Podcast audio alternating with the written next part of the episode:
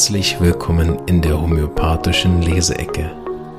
Mein Name ist Marvin Zander und ich wünsche dir eine angenehme Zeit beim Anhören der aktuellen Episode. Diese ist entstanden mit freundlicher Unterstützung der Omida AG.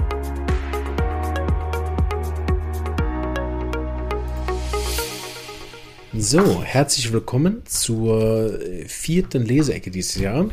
Ich habe ein wunderschönes Buch hier, was, von, was ich auch noch nicht angeguckt habe, so wie letzte Mal. Und zwar das Buch von Hans-Jürgen 18, von dem ich schon mehrere ähm, äh, Vorträge gehört habe und den ziemlich gut fand. Unter anderem einer meiner Lieblingsvorträge äh, von ihm war über Lykopodium. Kinder. Und äh, ich habe das Buch letztens irgendwo rumliegen sehen und hatte noch Geld übrig. und habe gedacht, oh, das ist noch äh, gut. Da sind auch einige Mittel drin, die ich gern von ihm nochmal hören würde. Ähm, bin ich recht interessant. Äh, das muss so ähnlich sein wie das Kindertypenbuch von Dr. Hughes, nur äh, mit ein bisschen mehr Mitteln drin. Ähm, genau. Wie, wie immer, vielleicht nochmal hier, ich kriege dafür natürlich überhaupt kein Geld, dass ich das mache. Es ist keine bezahlte Werbung, gell? Ich nehme einfach die Bücher hier aus meinem Schrank. Also nicht, dass ihr meint, ich mache hier Promo für die ganzen Bücher. Wobei wäre eigentlich nicht schlecht, gell? Die könnten wir eigentlich mal. Ne? wenn wir mal Dana Ullman von letztem Mal, wenn wir herausfinden, wie er sich schreibt und wie er sich wirklich, wie er wirklich heißt, ne? dann werden wir ihm mal sagen, dass er jetzt ein bisschen Kohle rüberrücken soll, weil ich habe Werbung gemacht. oh Mann, ich stelle mir immer vor, man wäre wirklich so. Ey. Gut, also das ist ein Buch von, von äh, Zweite Auflage 2013 vom Hans-Jörg 18, Verlag Medizinisches Forum, Germanie. Sehr gut. Und sehr viele interessante Mittel drin. Ne? Agaricus, Anacadium, Arsen, Barium, Carbonicum, Calciumcarb, Calciumphos, Carcinosin, Causticum Lyc, Medo, Mercurius, Natrium, Phosphor, Platin, Pulsatilla sepia, Silicea, Sulfur, Tuberculinum. Alles bekannte Mittel, so gesehen nichts, wo man denkt, wow, habe ich noch nie gelesen. Aber da wollte ich unbedingt mal reingucken, vor allen Dingen, weil ich auch sehr viele Kinderfälle hatte, oder sehr viele, einige Kinderfälle hatte jetzt mit Platin bei Kindern. Ich dachte, oh, das muss ich auch mal lesen. Aber ich habe es noch nicht geschafft, in das Buch reinzuschauen, weil ich gerade dran bin, andere Bücher zu lesen, nämlich die von den Friedrichs. Oh. Edeltraut und Peter Friedrich, die lese ich gerade die Bücher und die sind recht umfangreich. Wer die kennt, weiß, das ist eine riesige Wälze. Äh, da komme ich nicht dazu, gerade was anderes zu lesen. Aber ich dachte, das ist ja sehr gut. In der Leseecke plage ich euch dann damit. Und schauen wir mal. Wir gehen ein bisschen am Anfang, weil ich ja eh keine Mittel unterrichte. Ich gedacht, blättern wir nur schnell am Anfang und ich bin auf Seite 10 gelandet. Das fängt mittendrin an, das lesen wir wahrscheinlich nicht. Sondern wir gehen dazu dieser Überschrift zur Idee der prozessorientierten Homöopathie. Sehr interessant. Da weiß ich auch nicht viel drüber. Das heißt, wir entdecken jetzt gemeinsam etwas Neues. Schön. Heißt, wir nehmen uns heute dann auch ein bisschen mehr Zeit eventuell für das Kapitel, weil wenn ich darüber selber nichts weiß, macht es vielleicht Sinn, das nicht was zu lang zum Vorlesen. Viel zu lang, sehe ich. Ne? Äh, sind fast sechs Seiten. Schaffen wir also auf gar keinen Fall. Aber ähm, dann könnt ihr mal ein bisschen meine Gedanken dazu hören. Ja, genau, ist ja auch die Idee der Leseecke. In dem Sinne schwätzen wir jetzt weniger und legen los. Vier Minuten Intro. die Idee der Homöopathie basiert auf der Annahme, dass es sich bei ihr um eine energetisch wirkende Heilweise handelt. Wenn sich Krankheitssymptome zeigen, dann ist eigentlich weder unsere Psyche noch unser Körper wirklich krank, sondern die über allem wachende Lebensenergie. Schön, schön, ne? Über allem wachende Lebensenergie gefällt mir. Die Symptome, die uns täglich plagen, dienen dem Erkennen dieses Grundübels und dafür, dass der Homöopath eine dieser Störungen ähnliche Arznei findet. In der prozessorientierten Homöopathie, das ist diese Berliner Homöopathie, glaube ich, hm, hoffe, ich sage nichts Falsches. Wahrscheinlich ist ja auch das eventuell wieder von irgendwo anders her, aber da kenne ich es her, sagen wir es so. Gehen wir darüber hinaus, davon aus, dass diese Lebensenergie für unser Selbst steht und aus vielen Teilpersönlichkeiten besteht. Wir sprechen dann oft von der inneren Tafelrunde, an der die einzelnen Persönlichkeitsanteile Platz genommen haben und mehr oder weniger in Harmonie sind. Ne? Aus der Use-Methode würden wir dem sagen multimiasmatisch. An dieser Tafelrunde sitzen natürlich bedeutendere, unser Leben intensiv bestimmende Anteile und solche, die uns weniger prägend zur Seite stehen. Durchaus aber in akuten Lebenssituationen zum Tragen kommen können. Kann man auch sagen, ne, diese innere Tafelrunde gibt es ja auch in anderen Coaching-Tools, die ich auch selber oft benutze. Ne, der innere Antreiber, der innere Kritiker, ne, die ja auch dann haben. Und damit haben wir dann natürlich auch das innere Kind, das innere Pubertier. Da gibt es ja viele so Anteile, die man benennen kann darf man sich nur nicht verlieren drin. Ne? Manche verlieren dann den ganzheitlichen Blick für das. Die ganze Idee dieser Homöopathie dient wie alle Modelle als Arbeitshypothese. Ne? Wie das Miasmen-Modell von Dr. Hughes, oft auch missverstanden, natürlich kein ähm, Guiding äh, Sache ist, also nichts, wo, wo, wo man sich verpflichtet, jetzt immer nach dem Miasmen zu verschreiben, sondern es hilft, ne? das richtige Mittel zu finden, also das Ähnlichste. So im Prinzip bewerte ich Methoden, wenn ich sie neu kennenlerne, immer danach, ob sie versuchen, das ähnlichste Mittel zu finden oder ob sie irgendwelche Regeln vorschreiben, die über die diese Regel aushebeln. Und dann ist es für mich meist keine Homöopathie. Also, sie hat sich bewährt, man kann mit ihr wunderbar und wundersam arbeiten, wirken und was das Wichtigste ist, vor allem heilen. Genau, weil sonst bringt es ja gar nichts. Trotzdem bleibt es eine Hypothese, nichts davon ist bewiesen oder kann zurzeit im Sinne der herrschenden Wissenschaft bewiesen werden. Wenn ich also im Folgenden über das Modell der prozessorientierten Homöopathie spreche, dann handelt es sich auch hierbei um eine Arbeitshypothese und um eine Sicht der Dinge, wie sie im Allgemeinen nicht üblich ist, aber der Leser, aber dem Leser zur Verständnis dieses Buches dienen soll. In diesem Buch tauchen zum Beispiel Begriffe auf wie der des Arzneiwesens und der der Archetypen. Was ist damit gemeint? Ich gehe von der Idee aus, dass sich jenseits unseres direkten Wahrnehmungsvermögens eine Energiequelle befindet. Sehr interessant, kurzer Einwand, äh, ein Einwurf. In diesem Epigenetikbuch ist das auch dargestellt worden, dass es epigenetische Erkenntnisse gibt inzwischen, dass die Zellen sich identifizieren und sie haben für diese Identifikation verschiedene Möglichkeiten. Und einer davon ist eine physikalische ein physikalischer Rezeptor, der der Zelle sagt, zu welchem Organismus sie gehört. Und die hängt ähm, sozusagen die, die Schwingung, woher dieser Rezeptor, also sie wissen, was er macht, ne? sie wissen aber bis heute nicht, woher diese äh, Schwingung kommt. Ne? Sie konnten den, die, die, den Absender sozusagen, den, den Sender für diese Energie nicht finden, die die Zelle dann nachher aufnimmt. Auch sehr interessant, ne? kann man sich dann selber überlegen. Stimmt also mit dem überein, was hier steht, ne? die Sicht der Lebendige und auch das materielle Speisen. Stellen wir uns ein Energiepol vor, der unerschöpflich um uns herum pulsiert. Diese Energie an sich ist neutral, ähnlich wie der Strom in einer Steckdose. Erst durch das Anschließen eines Geräts wandelt sich diese Energie und kann uns dienen oder schaden. Schaden bin ich schon nicht so einverstanden, aber vielleicht kommt es noch. Die um uns und um alles herumströmende Energie wandelt sich ebenfalls. Weil Schaden ist ja eine impliziert ja, vielleicht ist es einfach ein Wort, was mir jetzt aufgegangen habe. Ne? Aber im Prinzip ist ja eine Energie, das ist ähnlich wie wir das hatten mit dem Herrn Vielbert und den Bakterien. Ne? Die Frage ist ja, was ist Henne und Ei? Ne? Und Energien, die uns dienen oder schaden, ist natürlich, wahrscheinlich meint er das auch nicht, ist natürlich keine aktive Sache, sondern das ist dann so eine Folge des, ähm, des aus dem Gleichgewicht geratens. Ne? Aber es ist ja nicht dass die aus dem Gleichgewicht geratene Lebenskraft uns aktiv schadet. Ne? Deswegen finde ich das Wort ein bisschen unglücklich. Aber wollen wir kein pingelig sein? Ich habe ja gesagt, machen wir keine Fußnoten homöopathischer Hahnemann-Art, aber das ja, war mein Gedanke dazu. Die um uns und um alles herumströmende Energie wandelt sich ebenfalls. Sie kanalisiert sich, verdichtet sich wie ein Lichtstrahl oder ein einzelner Draht in einem noch gemeinsamen Kabel. Sie trennt sich immer mehr, formt sich etwas zu etwas eigenem und erscheint hier in dieser Welt zunächst als energetisches Prinzip, als Archetyp, dann als ein fester materieller Körper, die Verbindung zum großen Ganzen. Also, wir sind jetzt auf zwei Seiten, das heißt, es gibt hier sowieso eine Herleitung von dem. Ich würde mal schauen, ob wir ein bisschen überspringen können. Ähm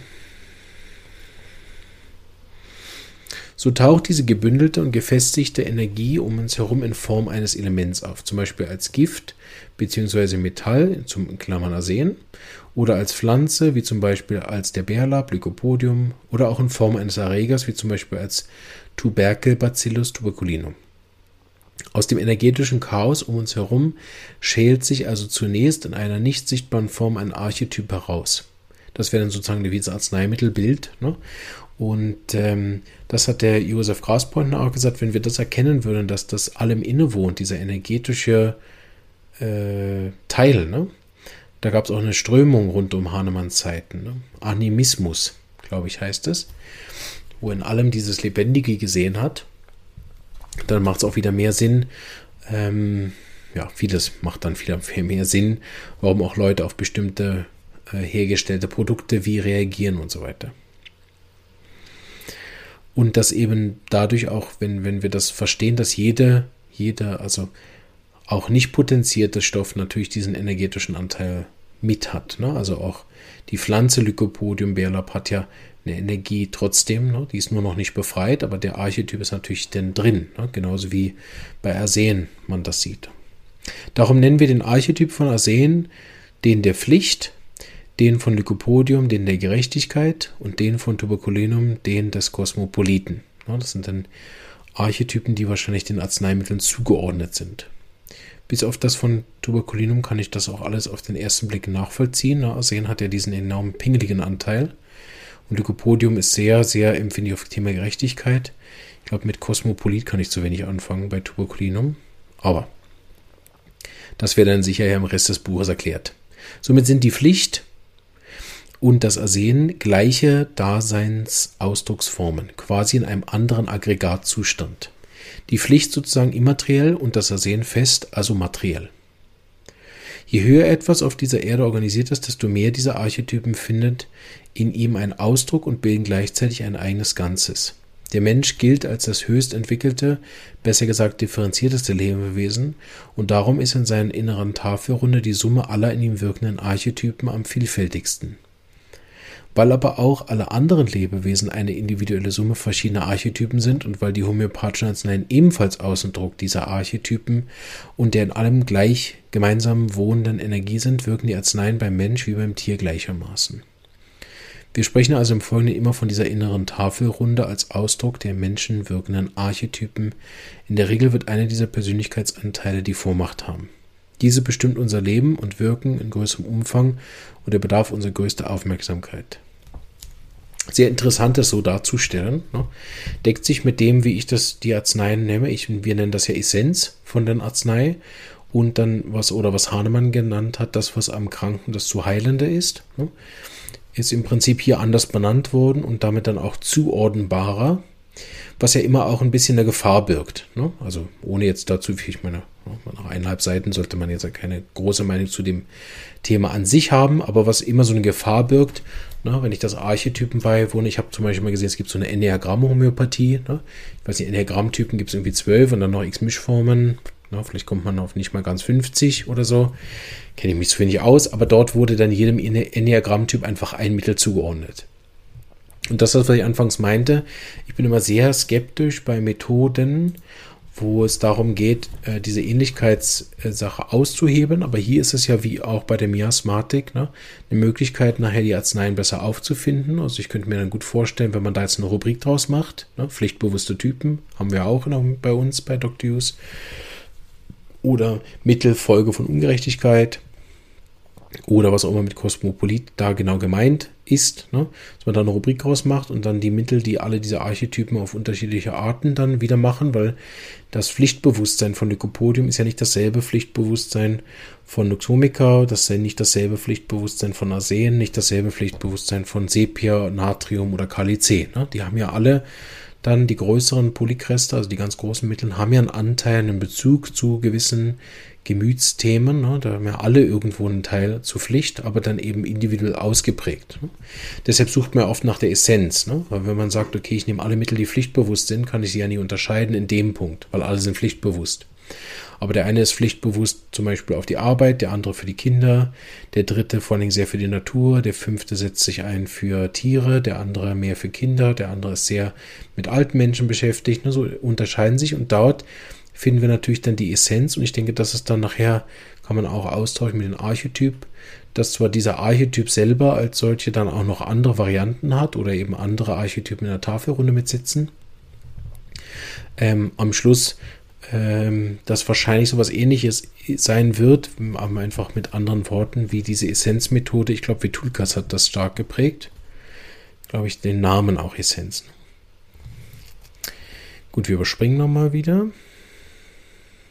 Es ist die Aufgabe des Homöopathen, die jeweils bedürftigen Anteil zu erkennen, ihn mit Hilfe der dem Archetyp ähnlichen Substanz zu Hilfe zu eilen und darüber hinaus wird sich immer wieder die dominante Teilpersönlichkeit zu Wort melden. Das ist ja etwas, was wir bei uns in der Homöopathie auch sehen, dass wenn man so ein bestimmtes Konstitutionsmittel ähm, mal hat, nicht, dass man dann immer nur dieses Konstitutionsmittel gibt, gar nicht, so muss immer das Ähnlichkeitsgesetz entscheidet, aber dass man sieht, dass ähm, einerseits die Mittel, die dann nahestehen, oder die der Patient dann stattdessen braucht, sehr ähnlich sind zu dem auch. Also man kann auch suchen, welches Mittel ist ähnlich zu Lyk, wenn der vorher Lykopodium hatte. Ähm, genau. So dass, dass man eigentlich auch bei uns äh, in der, bei der Use-Methode, ähnlich wie das hier ist, dann auch nicht bei einem Mittel bleibt, sondern immer über das Ähnlichkeitsgesetz eigentlich auch dann, sag ich mal, mit den Worten von hier jetzt zwischen diesen Archetypen dann äh, hin und her wechselt, je nachdem, welcher aktiv ist. Also, oder psychologisch gesagt, ob jetzt das innere Kind aktiv ist oder der innere Kritiker. Ausgehend von dieser Sichtweite sollte noch einmal dargestellt werden, dass die Zusammensetzung der Tafelrunde eines jeden von uns mit der Zeugung fest verankert worden ist, ähnlich dem Geburtshoroskop. Also da wieder die Ähnlichkeit zu dem Jasmin. Ähm, Genau, meines Wissens nach ist es, ist es so, dass das von 0 bis 3 gilt, geht. Also Entwicklungspsychologie ist nämlich nicht nur zur Zeugung, sondern auch 0 bis 3, aber das ist äh, vielleicht von einem anderen Aspekt her, meint das vielleicht auch ein bisschen was anderes. Dazu kenne ich mich ja noch zu wenig aus, aber Entwicklungspsychologie psychologisch sind die Grundsätze, Grundanker ähm, von den Charakterbildungen 0 bis 3. Das heißt 0 also äh, im Bauch, intrauterin bis 3 ist so der größte, wo sich die Persönlichkeiten und auch die Teilpersönlichkeiten entwickeln. Ne? Äh, natürlich, wenn man es dann eher mit dem Geburtshoroskop oder mit dem Miasmen gleichsetzt, dann ändert sich da von 0 bis 3 natürlich nicht mehr viel, sondern das wird dann nur noch ausgeprägter oder verdeutlichter. Na, er kriegt dann am Anfang, keine Ahnung, psorisch-psychotische Sachen mit und dann zeigt sich in 0 bis 3, dass er mehr psorisch oder mehr psychotisch ist. Oder hier, dass er gewisse Archetypen sozusagen mitbekommen hat. Na, also bestimmte Miasmen, er kann dann aber nicht sivilitisch werden. Ein Glück. Die Eltern, das soziale Umfeld, der Kulturkreis und die Religion, mit denen ein Mensch aufwächst, bestimmen zunächst das Wachsen und Gedeihen dieser Tafelrunde, die insgesamt das eigene Selbst ausmachen. Wenn also zum Beispiel ein Arsenmensch ähm, das heißt, jemand, an dessen Tafelrunde neben allen anderen Archetypen der der Pflicht am dominantesten ist, in einer Umgebung aufwächst, die von äußerster Strenge geprägt ist, dann kann sich dieser Archetyp nicht gesund entwickeln. Der Homöopath kann nun durch das Geben von Arsen zu einem Hilfe anbieten und durch das Wissen um den Archetyp selbst unterstützend wirkend wirken oder den Eltern wertvolle Hinweise im Umgang mit diesem Kind liefern. Ich glaube, damit enden wir, weil ähm, das sicher ein Thema ist, was man dann vertieft nochmal studieren darf, merke ich. Ne? Interessiert mich sehr und ist auch, glaube ich, was man öfter lesen muss. Aber für uns heute als Einblick in das und vielleicht auch der neugierig machen, den einen oder anderen das Buch dann doch zu holen und dann melde ich mich bei Hans-Jörg 18 und sage, hallo, ich habe Werbung gemacht. Nein. Äh, Finde ich sehr gut, weil wir haben da auch jetzt schön geendet mit diesem Individuellen. Ne? Das ist am Schluss wenn wir das Individuelle am Kind erkennen oder am Menschen erkennen, dann können wir ihm am besten helfen. Und das ist schön, das ist ja so die Hauptaussage, worum, worum Homöopathie immer wieder kreist. dieses individuelle und das nachher das Ähnlichste zu finden für den Menschen. Und wenn ich das gefunden habe, dass ich ihm mehr helfen kann, als nur Globuli zu geben, das ist etwas, was ich glaube, was immer auch zu kurz kommt, wenn die Homöopathie-Debatten losgehen, dass Homöopathie viel, viel mehr ist als nur Globuli geben. Ne? Es ist natürlich auch nicht das, was uns unterstellt wird, oft irgendeine Art von Religion. Ne? Dafür ist es viel zu individuell und gibt viel zu wenig feste Regeln. Da sehnen sich manche danach. Aber es ist sehr nah an der Lebenseinstellung und es ist viel mehr eine Begleitung vom Patienten und, und ihnen seinem Wesenskern nachher auch eine bestärkende Therapie äh, als nachher eine reine Ersatz- oder alternative oder komplementäre Sache zu irgendeiner Schulmedizin. Ne? Ähm, weil das in Summe dann die Schulmedizin von dem Wirkspektrum her insgesamt einfach viel kleiner ist. Ne? Nicht, dass sie nicht einen Haufen können, ne? aber insgesamt auf das, was sie auf den Menschen einwirken, sehr viel kleiner ist und dann eine langfristige Begleitung mit der Schulmedizin ganz etwas anderes ist als mit der Homöopathie. Ne? Habe ich den Menschen einmal in seiner Individualität oder in der prozessorientierten Homöopathie, wenn wir mit den Worten bleiben, in seinem Archetypen erkannt und der ist wirklich schön fix ne? und der Patient äh, entwickelt sich in diesem Archetyp weiter und ich habe das äh, gut studiert, ne? dann kann ich den Patienten natürlich über Jahrzehnte begleiten ähm, und der Patient wird über Jahrzehnte sinnvolle und, und wegweisende Informationen von mir bekommen können. Ne? Solange sich der Archetyp nicht irgendwo hin entwickelt, wo ich dann vielleicht nicht mehr Bescheid weiß oder so. Ne? Aber das ist natürlich ähm, wie bei den Miasmen eine, eine, also deshalb ja auch prozessorientiert. Ich denke, das wäre noch gekommen, ne? dass es ja diesen Prozess nachher irgendwo geben wird. Und bei der Miasmatik ist es auch so, wir legen diese psorische Tendenz, wenn wir die einmal haben, oder die psychotische nicht einfach ab. Ne? Und somit kann ich den Patienten über Jahre nicht nur von den Arzneimitteln her, sondern auch vom menschlichen her begleiten und ihn unterstützen und ihn auch immer wieder spiegeln, die Projektion hinwegnehmen und ihm helfen, äh, sich in die Richtung zu entwickeln, Richtung Gesundheit. So, schönes Abschlusswort für unsere Session. Äh, die Hörer wissen ja vielleicht jetzt, dass ich jetzt vier am Stück aufgenommen habe. Die im YouTube wissen es, die dabei waren. Äh, erstaunlich, dass einige von, glaube ich, von Anfang bis am Ende dabei waren. Ziemlich beeindruckend, äh, dass ihr euch da vier Folgen am Stück gegeben habt. Das ist sicher nur was für die Leute richtig harten. Ähm, aber äh, mir hat es sehr viel Spaß gemacht und äh, ich freue mich, wenn ihr auch dann im Live-Chat auch mal dabei seid oder so. Dann könnt ihr das auch live kommentieren. Vielleicht habt ihr auch noch den einen oder anderen Schlauberger Hinweis oder ähm, wisst dann zum Beispiel, wie man den Namen von der letzten, äh, vom letzten Mann, vom Herrn Ullmann richtig ausspricht. Ähm, so freue ich mich auch, wenn wir dort in Kontakt sind. Und ähm, genau, jetzt wünsche ich euch ganz ein schönes Wochenende. Und vielleicht sehen wir uns dann mal live im YouTube. Ansonsten bis nächste Woche, wenn es dann wieder heißt, herzlich willkommen zur Leseecke. Alles Gute, tschüss.